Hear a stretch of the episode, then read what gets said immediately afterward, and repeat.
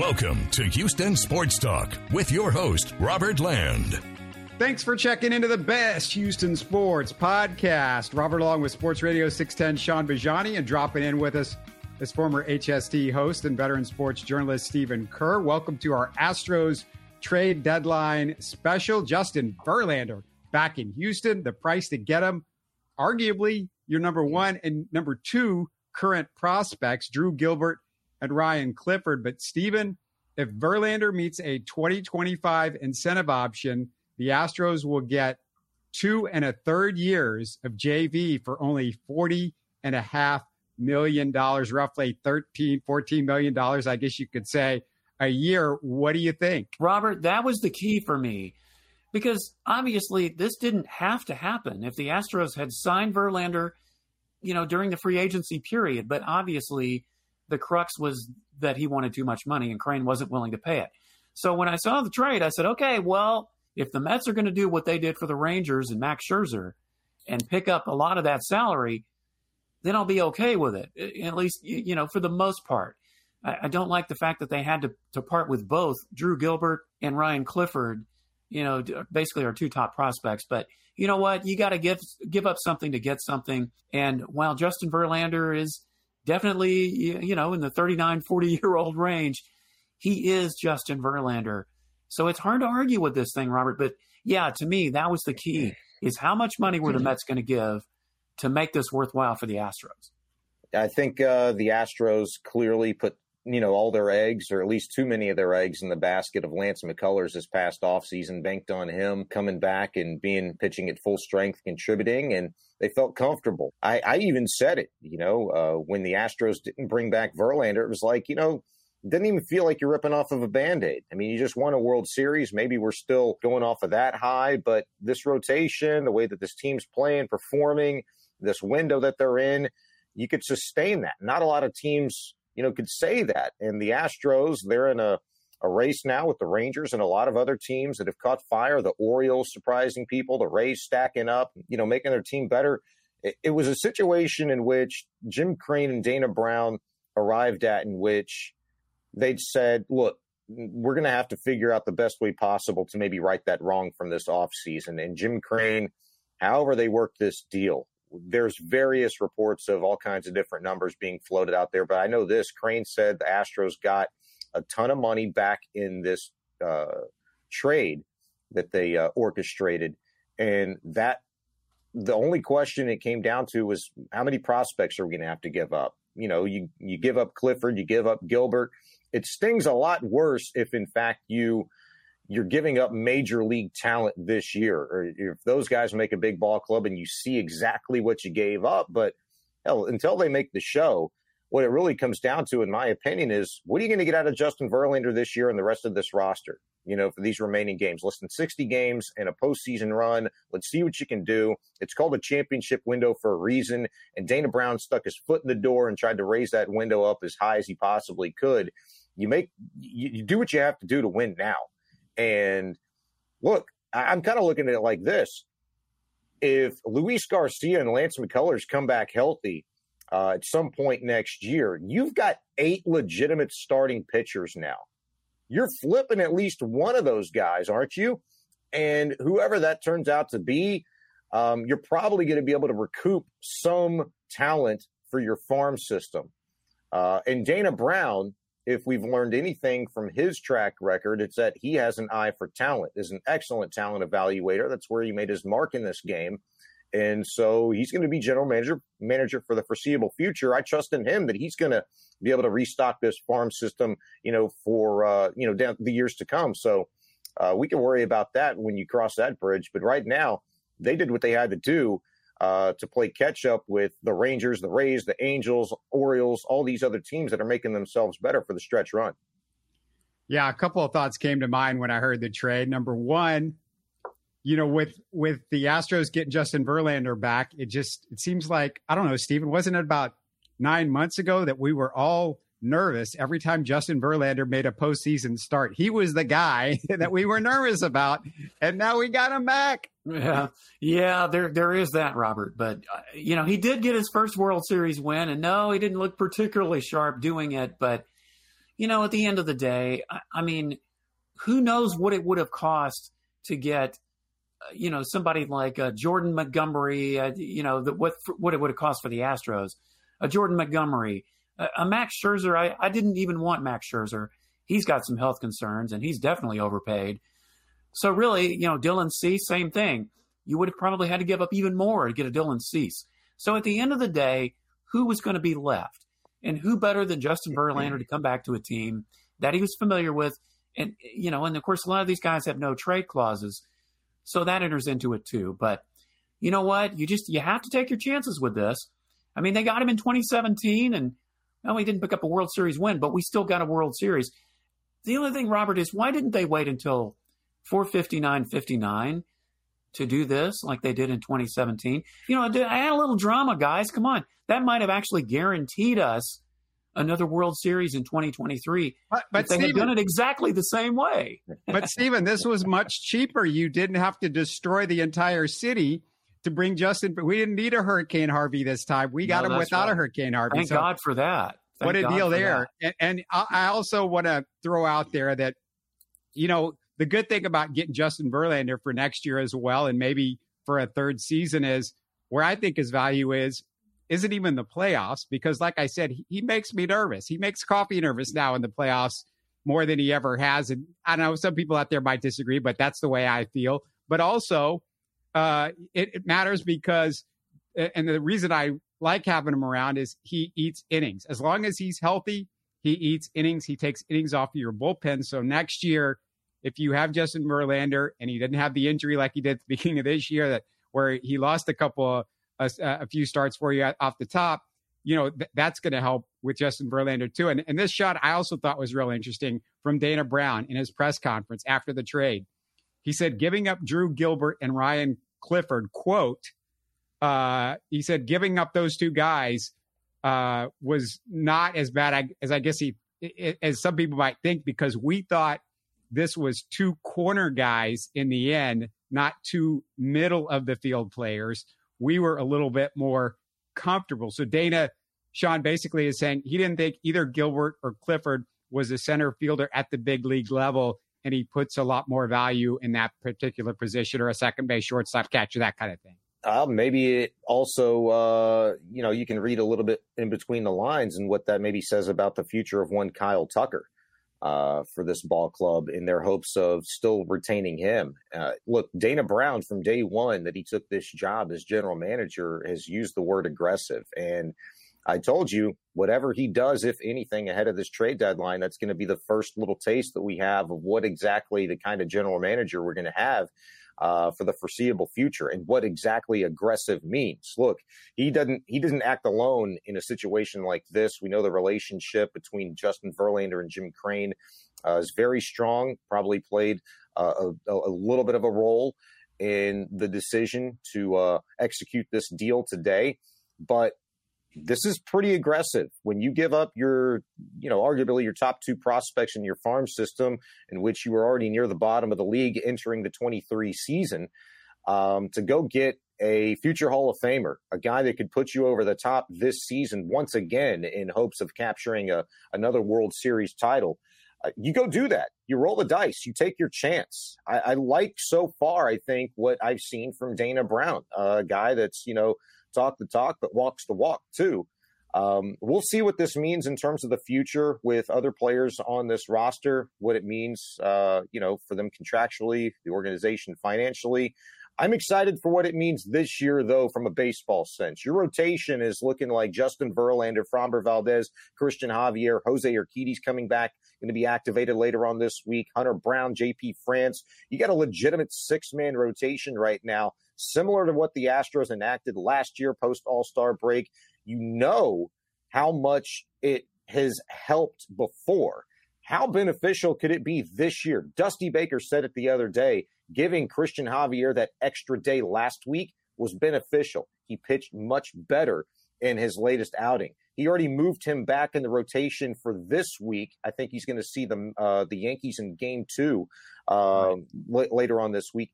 Now what does Justin Verlander do to the entire rotation? It takes a little bit of pressure off Framber Valdez as being the ace of this staff, the guy that's going to have to carry the load. Justin's used to being that guy. He can do that. So Framber fits into a very familiar role. Christian Javier can maybe take a little pressure off of himself. JP France, who has just been lighting the world on fire, is in legitimate contention for AL Player of the Month and maybe uh, Rookie of the Year conversation. To be quite honest with you, by by season's end. And Shaun, Shaun, this, the other big thing about that is that you bring in a and have six guys now. Is that you talk about JP France, Hunter Brown, yeah. Those two guys, you can potentially give them a two week break or a two start break if you wanted to go down to a five man rotation because they haven't racked up the innings. This yeah. gives you the option of that if you wanted to do it. Yes, the six man rotation benefits everybody in a way, but you know, these two guys, if they're going to have to pitch into October, that's going to matter for them. Not just that, the six man rotation, these six guys, what happens?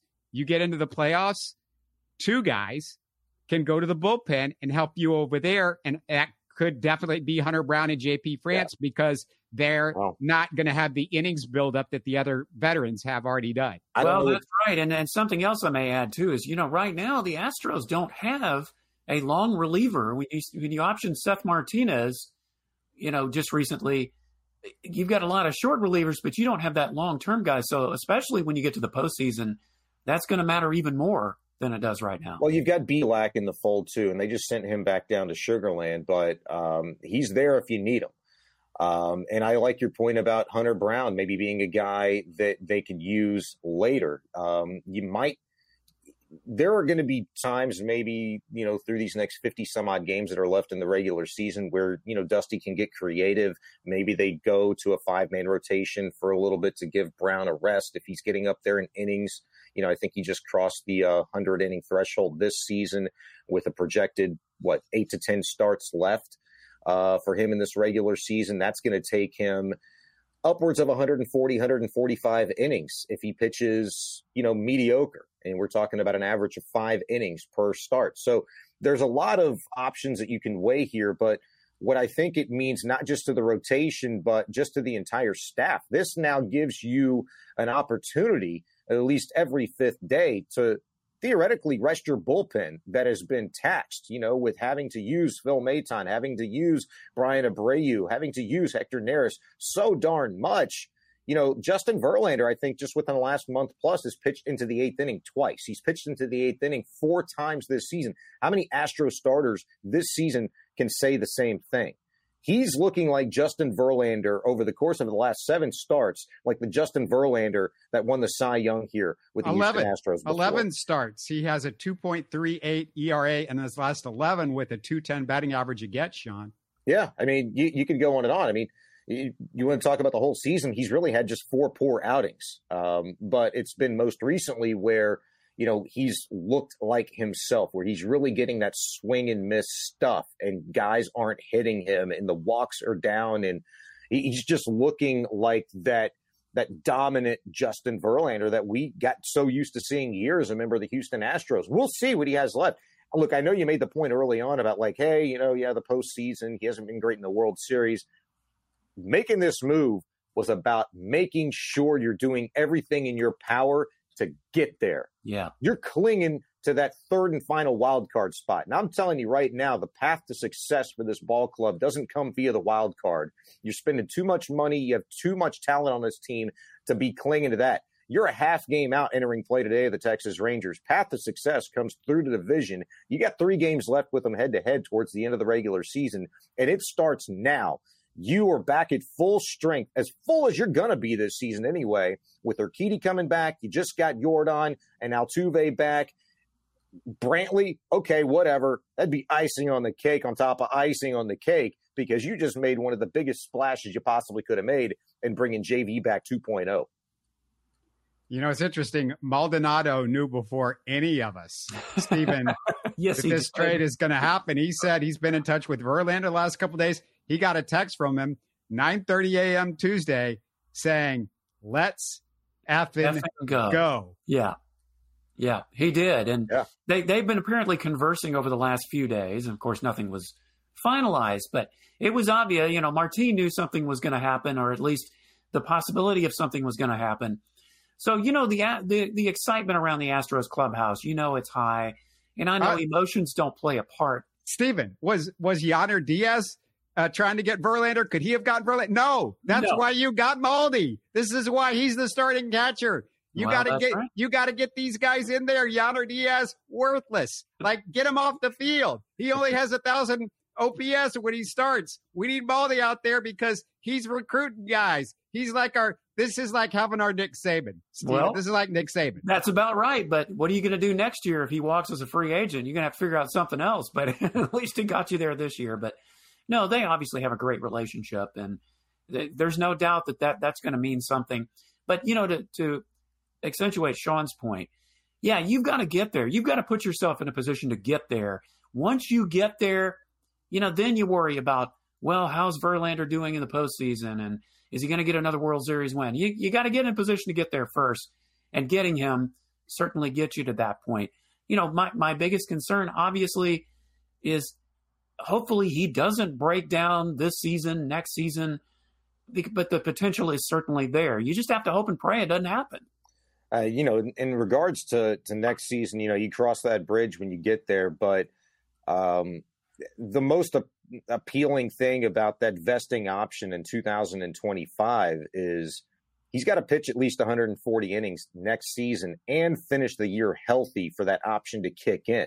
So there's plenty incentive for Justin Verlander to continue to take care of his body as he gets up in age. So you worry about that stuff if you get there. But whether or not, I mean, like the, the, the sweetener of this whole deal is Jim Crane isn't on the hook for $93 million of this contract. The Mets are paying, you know, more than about 60% of it, um, you know, according to some reports. And whatever the number actually turns out to be, it was enough to, to make Jim Crane comfortable to say, yes, press the big red button, get this deal done. At the end of the day, it's not your money. It's not my money. You want to see your ball club do whatever it takes to go out and win championships.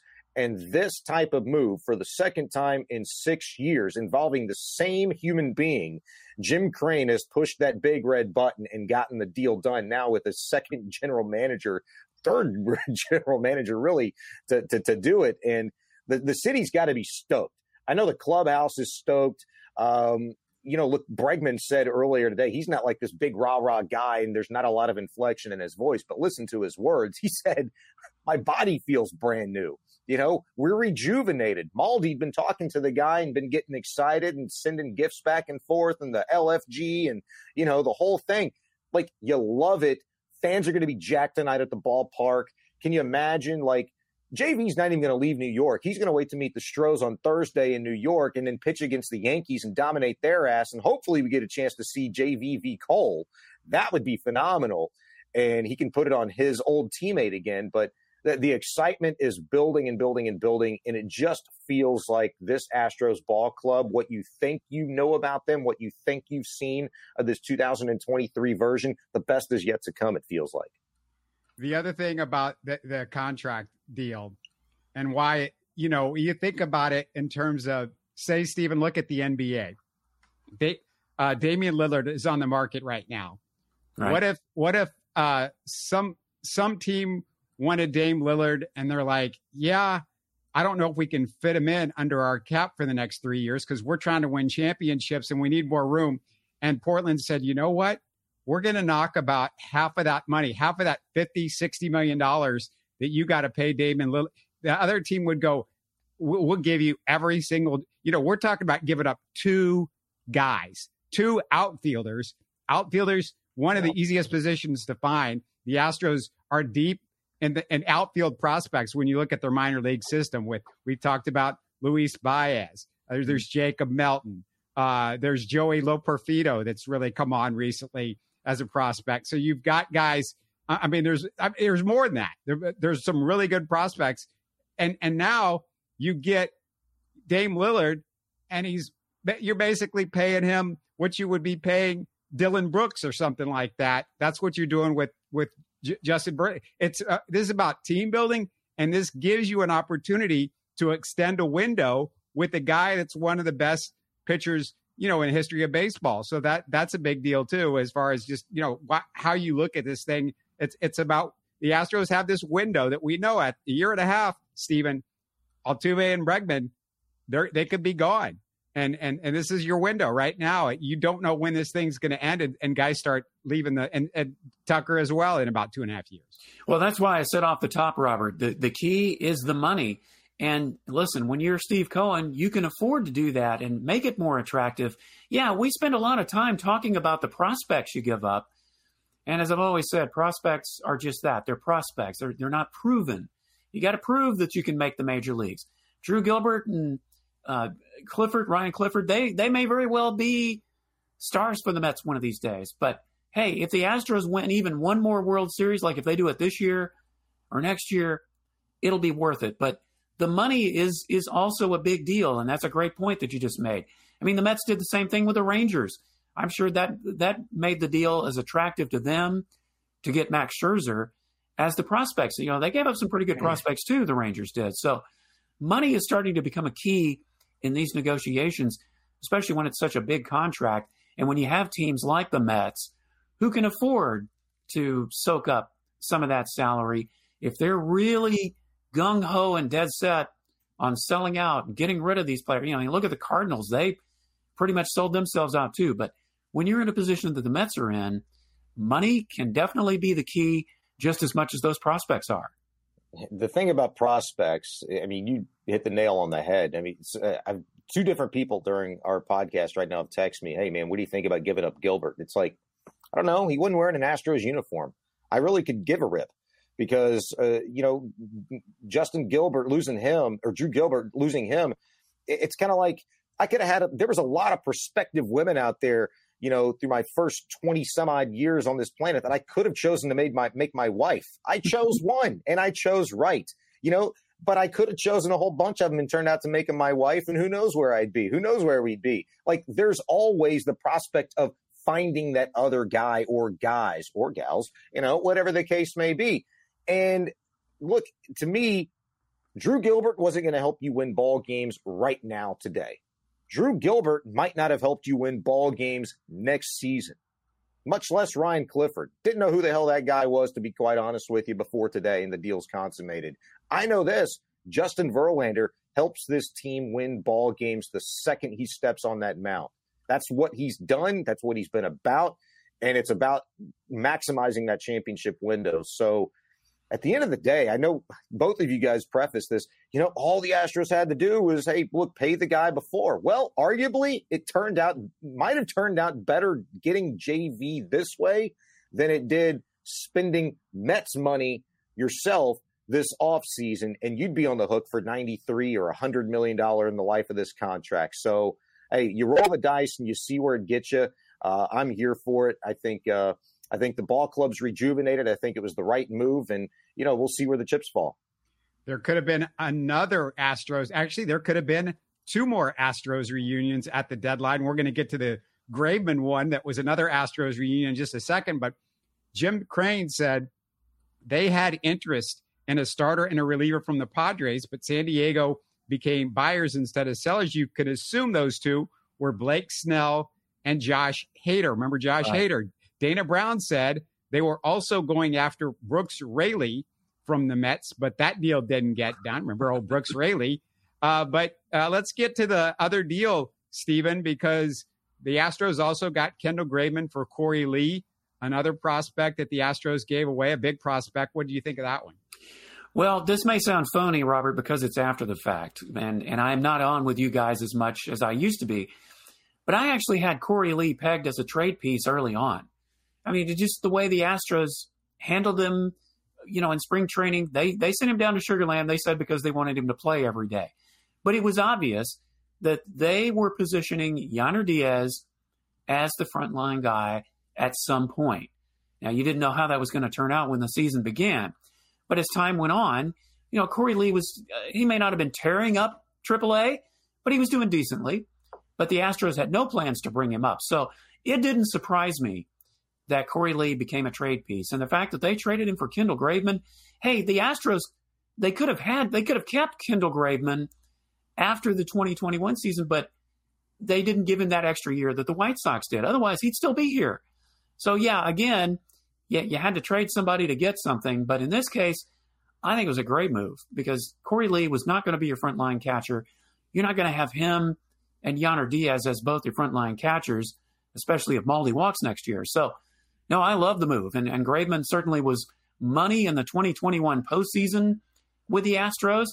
So you have to hope that not only he'll be that the rest of this season, but if you get to the postseason, that he can uh, he can duplicate that. Yeah, I didn't see the forest through the trees like you did, Stephen, but uh, I, I, I did think it was pretty apparent that in spring training, Yainer Diaz, you know, was uh, a better prospect at catcher for the future of this ball club than Korey Lee. I thought he was a better hitter. Uh, and I thought, uh, you know, that working every day with Martin Maldonado could make him a better defensive catcher. And we've seen, you know, that pay pay off, you know, here in the short term at the very least. You could see the future on what he could become as uh, uh a, a, defensive catcher back there and somebody that, uh, you know, handles this staff going forward. And how much better, too, does a veteran pitcher like Justin Verlander coming in uh, you know, with with all of the knowledge that he has, how much can he benefit a young catcher like Yainer Diaz? But I thought, you know, Korey Lee needing to get necessary reps in the minor league system, it, it, it was apparent that you know here more recently he could become a piece of a trade before they made that deal for Graveman with him. Uh, because of what Yainer Diaz has already showed to this point at the major league level. If, Yainer hadn't flourished to the point that he has, I think you do keep options open and say, you know what, maybe Korey does have a future here. Maybe we need to give him another look. And you figure out a way and a time to do that. But um, the Astros, you know, played it right, and guessed right, thought right, evaluated correctly that Yainer is that guy at catcher for, uh, you know, the backup now for Martin and, you know, their catcher of the future uh, right now. It, it's it's a good problem to have and uh, a, a, benefit that a lot of ball clubs don't have at that position. It's hard to find dudes like that, but let's see if Graveman can come back and be that guy that he was a few years ago for the Astros. Um, you know, I, I think we forget sometimes because Brent Strom's not here, but in large part, look, there was a lot of that are there are a lot of guys that are here that were under his uh, tutelage and their current pitching coach now. I think he's got that you know, pixie dust, that magic elixir, uh, the ability to speak to guys, to identify issues, tendencies, and to just flat out make guys better, like Graveman. And I still think he has some projects in Framber and Christian Javier and Stanek and Maton and Montero that they got to figure out. But uh, I always have faith in their uh, ability to, the, to develop and, and, and repair guys here in this organization.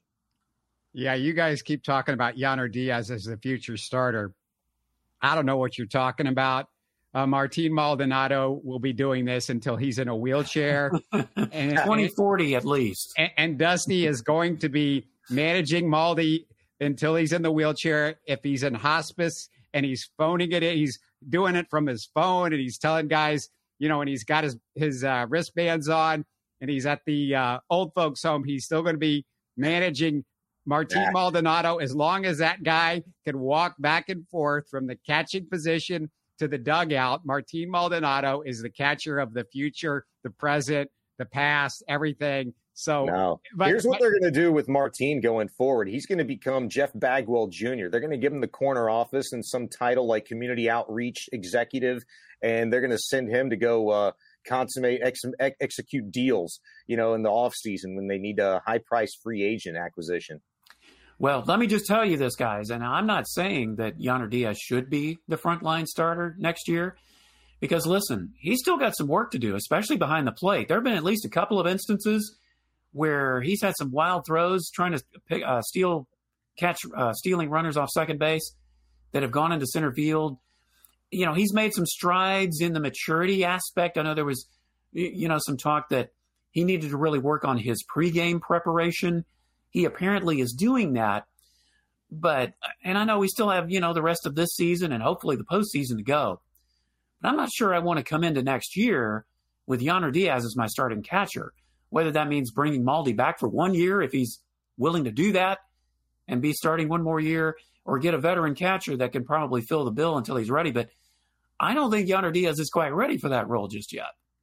Yeah, Maldi, I just don't I don't understand this whole thing where Maldi's such a he's better with the pitchers supposedly, but the pitchers that he's catching for a lot this year, uh, Christian Javier hasn't done so well with Martin Maldonado behind home. I mean, Christian Javier has struggled this year. We've seen he can't do anything for Christian Javier's fastball, which has been an issue. Uh, recently, Framber struggled with Martin Maldonado catching. You know who's actually pitched pretty well? JP France. And I, I want to say it's a lot of Yainer Diaz out there. well, yeah, Yainer Diaz is out there for him for sure. Yeah, exactly. And the other part is Martin Maldonado. The catching part has become hard for him. He is leading the Major League Baseball in passed balls. Right. So this right. is like, you know, and, and he's not throwing guys out anymore. I mean, it's not just that he's not hitting, the catching part is also an issue. And I mean, it's like beating a dead horse. And and it seems like all of a sudden, whenever Dusty has to defend him, he's bringing up some stat that you're like, what are you talking about? Like the other, the other day, he was going, oh, well, you know, Yainer Diaz doesn't hit lefties. Well, Martin Maldonado doesn't hit righties. So then why isn't Yainer Diaz batting every time we go against a right hander? Because if that's your definition of, you know, success, then let's, if you want to play that game, Dusty, we can play that game and you would lose bad on this. Well, and, Dusty was getting a little testy when he made that comment too. If you remember, he said, I, I, "You know, you guys always seem to want to tell me how to do my lineups. I don't, I don't really need that. Thank you very much." After he said that comment, so and he's getting a little testy about being asked about this. Apparently, yeah, we know of at least three guys now that have to use Maldi because we know Christian Javier wants wants Maldi out there, Framber, and now Verlander. So really, I mean, Christian Javier, you're stuck either he's DHing or he's not playing, which kind of sucks because man, the lineup looks good when he's in there. Man, right now yeah. it looks so good when he's out there. I mean, two out of those three pitchers that want Maldi behind the dish aren't bad though. Um, you know, those are one or two, one and two pitchers right now, and you've kind of approached that level right now with the influx of health and talent this roster, you know, is right now. What Dusty say last year? And how good was this ball club last year? Where, you know what? You don't need Maldi to hit. And I know like he's not the defender that he was, but look, the, the caught stealing percentage uh, isn't that different this year than it was last year. It's vastly different than what it was a couple of years ago when he was throwing out 40% of would be base stealers. But um, to me, at the end of the day, it comes down to you know who's on the mound, who feels comfortable with them behind the plate, and whether or not your offense can sustain a guy hitting you know 165. Uh, and with Altuve and Yordan back, and Tucker doing his thing, Bregman uh, being more like Bregman of late, um, you can kind of withstand this. You know, we'll see. Uh, this Astros ball club right now, especially from a rotational standpoint, you know, can afford a little bit to uh, be more patient with Christian Javier um, and Hunter Brown and their struggles when you have a guy like Justin Verlander in the mix again and Jose Urquidy coming back. But this is not a ball club that can just sit back and rest on their laurels. You're in a race, not just with the Rangers, but with a lot of other ball clubs right now. You know, the M's were four and a half games back before yesterday's game. The Angels are there, the Yankees, the Red Sox, they're all in the mix and it's a competitive American League right now. And the Astros, uh, they're about as uh, full strength that uh, top arsenal as they're going to be for the remaining 50 some odd games this season. We'll see if it's good enough. I have one last thought, and I'll let you guys hit hit us with your last thoughts if you got one. But there seems to be an issue in the Astros organization. I've started to notice over the last few years. If there is a big trade to be made, Jim Crane gets all the credit. Uh, Jim Crane got credit for the Greinke trade. Jim Crane got tr- credit for the Justin Verlander trade.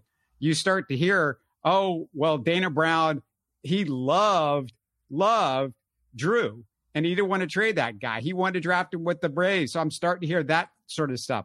But Dana Brown said as soon as he heard the Mets make the Scherzer deal and that they were taking up all that salary, he ran to to his guys and he had pencil and was writing all this down like, okay, if they're going to do something like that, then we can do something like that.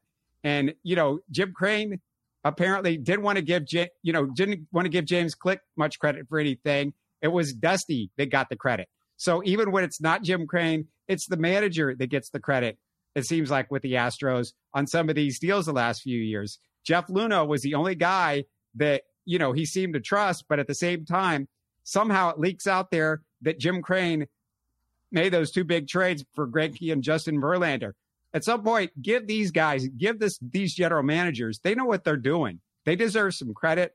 And that concerns me going forward because who's going to, at some point, GMs might not want to work for Jim. Good GMs might not want to work for Jim Crane anymore if they can't get the credit for anything. We'll see what happens, but just something I'm paying attention to as I'm watching all this stuff unfold. Well, I think some of that is coming from the outside. And look, I, I you know, it, it's certainly well documented that Jim Crane and James Click were did not particularly get along. So I guess it, it's no big surprise that he might claim credit for that there. Now, I mean, I remember reading a lot of things about how the deal went down in 2017 with Justin Verlander and how involved Jeff Luhnow was in that deal. So I, I think some of that is coming from the outside. And but look, at the end of the day, it doesn't really matter who gets the credit. The fact is, Jim Crane made a mistake when he was the general manager during the offseason. Let's be honest, he was. So is Jeff Bagwell by not signing Verlander or at least a, a top rotation pitcher. At least you can say that he's willing to do an about face and say, okay, Dana, go get the guy. You know, he, he obviously gives approval on all these at the end. And really, that's all that matters to me. The Astros are, are trying to make some moves. Really, it doesn't matter in the long run who gets the credit. I agree with you, and I do think uh, you know a, a, portion of it is outside noise, um, but the owner's going to get a lot of credit sometimes because you mentioned, yeah, he's the one that's pressing the big red button at the end of the day, and you know saying get this deal done because the money's involved. When you talk about guys like Greinke, high price guy. We talk about Verlander, high price guy, first time and this time uh, the owner's got to make that decision to flip that deal. And Dana Brown has even said it multiple times this year in relation to if it's a conversation about Maldi versus Yainer and McCormick and Myers, it's like, or who they're going to give up in terms of major league talent. Talking about that just a couple of weeks ago with Dana Brown, he's saying, you know, look, at the end of the day, it's Dusty's call on whether or not, if I find a deal that works, does Dusty want to part ways with somebody that's wearing a Houston Astros uniform right now. That's his call. He understands his role. Dusty, you know, manages the team on a day to day.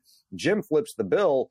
You know, he and his staff put together and do all of the legwork and find these deals that make sense for this ball club. But at the end of the day, they can only do so much. And I think, yeah, you're you're right to a certain degree. Like there are probably tons of guys out there that would love to get you know headlines and their name in the paper and get all of the credit and the shine. But at the end of the day, Dana Brown feels like to me because he's kind of been there, done that before with the Atlanta Braves. A guy that he's going to get his credit when you put a World Series trophy in the bookcase, you know, in the front office. He's going to get his credit by championships. He's going to get his credit, you know, in the win and loss column. James and, Click got credit for the championship last year. Did he get credit? You know, well, I think I think they were talking more degree, about his being on his way out than getting the World Series credit at that point. I, I, think to a certain degree, like you never really felt like James Click was long for this job to begin with. It never felt that way. The way that he took this job, was granted this yeah, job. Yeah, I don't. I, I he was he was a young up and coming guy that had done a fantastic job with Tampa, and on in a franchise that was doing it. but he's right a guy way. that wouldn't have had. He's a guy that wouldn't have had the job if you wouldn't have gotten busted for cheating. You know what I mean? Like it's not like he was a part of their plan. It was a contingency. It's like we got to get a guy in here. Here's maybe the best that we could get at the time, you know, for the circumstances that we're dealing with. And look, yeah, maybe at the end of the day he was wronged, but at the end of the day, you're working for the big boss man, Jim Crane, and Jim Crane should be given a lot of credit for you know getting the deal done in 2017 for Justin Verlander. Maybe he should be given a little bit of credit for getting the deal done with Zack Greinke. He didn't Maybe he didn't, you know, do all of the research and the legwork and to see what kind of sense it actually made from his standpoint of I, what he mean to the staff. I guess I am not saying, I, yeah, I, I get it. Maybe he should have gotten some credit for those deals. Absolutely. But my point is, like, it just seems like all of a sudden we, we always hear later, you know, whenever there's a big deal, that it's, you know, he gets the majority of the credit. And then the other guy was like, oh, all of a sudden, Jeff Luhnow was like, "Oh, I'm not sure if we're going to make that." This is back in 2017. I'm not sure if we're going to make the Verlander trade, or I'm not. You know, I don't know if I want to give up this much for Zack Greinke. I'm just saying, like Jim Crane, you know, maybe back the ego up, come out, talk about how, you know, occasionally maybe he needs to come out and say, Hey, my GM's doing a great job. You know, well, I want to I want to hear some more of that from Jim Crane. Maybe you will. Maybe you will. And I'll, I'll point to something today. You know, like after the deal was done uh, to get Justin Verlander today, I think it was USA Today that caught up with uh, uh, Crane, and Crane said, "Hey, look, this came down to how many prospects are we going to have to part with?" You know, he acknowledged that this deal got done. You know, from his perspective, because of the money that was coming back in return for uh, the prospects along with Justin Verlander. Of and course. It, it, it, came down to what kind of prospects are we going to have to give up. That's a determination. That's a decision that he's going to entrust his general manager, who has to know this farm system very well. And how well does you know Dana Brown know this farm system relative to what James Click knew about it, relative to what you know uh, Jeff Luhnow knew about it? Probably not as well. But I trust the guy that has been doing this in terms of, of talent evaluation and trusting the scouts that, by the way, the same darn scouts that were here before Dana Brown existed as general manager. And so I think in that sense, like, yeah, he's given, you know, Dana Brown the reins. And I think we'll give him the credit, you know, for for for getting deals like this done, for making those decisions at least to where he can bring him to Crane and he can give the final say so. But it's not like I think Jim Crane's you know stealing all of the limelight and things like that. But um, when you have a guy like Dana Brown who's coming in with a lot of pressure on him in his first year to get this done and make sure this window stays open, you get a deal done like this, you know, and you you feel comfortable. You sell that to your owner that hey, we can afford to give up our top two prospects in the farm system and be okay because of the ball club that we have and what what lies in the future. Um, boss man says yes, then yeah, you you should get a little bit of credit. Yeah, and let's out especially. Let's not forget with this deal for Kendall Graveman, we got to give credit to James Click in multiple ways for the deal for Kendall. Kendall Graveman loved his time with the Astros. Yes. He wanted to come back. He openly talked about wanting to come back. And guess what? They got Kendall Graveman because they could give up Korey Lee. Why could they give up Korey Lee? Because a guy named James Click made an incredible deal to give up Myles Straw and get Phil Maton and some catcher that nobody paid much attention to except our guy Jimmy Price over at Astros Future. Like, oh, this guy is actually pretty good, he said at that time. And Yainer Diaz, and and you got that guy because guess what? James Click. And then Jeff gives Jeff Luhnow a little credit as well. Obviously, with he was the one that drafted Korey Lee. But it, it should be interesting from here on out. The Astros have now lost four first round picks uh, just in the last, you know, three or four years. They've had to give up four first round picks, two of them because of the cheating scandal, and the other two, Korey Lee and the guy that they just gave up today, Drew, Drew Gilbert. So very interesting. The Astros, you know, you look through their farm system, the first round picks, there's not many left from the last few years, obviously after all that. So that's something to think about mm. as well. Um, hey guys, uh, great stuff. Great stuff. Uh, excited about Justin Verlander being back in Houston and the, the chances of the Astros winning the World Series maybe in Vegas went up just a hair, just a hair after, uh, after this one. Um, thanks a bunch for doing this. Me and Shaun are going to be back in a couple of days talking more Texans training camp. I mean, it just I, I can't be more excited about talking Texans training camp. I hope everybody else is uh, checking out what Shaun is bringing us with being out there, uh, being out in the beautiful 99 degree heat and coming back with some great stuff with us all the time. And uh, always good to have Stephen aboard. Uh, thanks a bunch, Stephen. Thanks for doing this. Absolutely, Robert. Well, I'm I'm getting pretty excited about the Texan season too, because you know we've been in a bit of a funk with Houston sports for the last couple years, with the exception of the Astros. So maybe the Texans and the Rockets can get things going, and you know we'll have all kinds of things to talk about. But no, good to good to be with you guys. Yeah, yeah. Think about it for a second, Shaun. Will Anderson for a bunch of first round picks, but you you you everybody was like, man, did they give up too much? Well, they got Will Anderson, and maybe that was worth it. This is this little not this quite the same, but a little bit Justin Verlander you know, if you think about it. Yeah, well, and uh, we know Justin Verlander, he is him. And I think uh, from what we've seen and heard so far through six days of training camp in terms of what Will Anderson is bringing to this defense, he could be him as well. So, uh, yeah, whatever it takes to get the dude, the cornerstone piece in, both organizations have done it, and we'll see how it pans out for him. Go Stros. You're listening to Houston Sports Talk. Hey, don't forget to support us by subscribing and commenting on YouTube. You can always listen to us on Spotify, Apple, or your favorite podcast app. Tell your friends about us and share our show links on social media. Spread the word, everybody. Thanks for listening.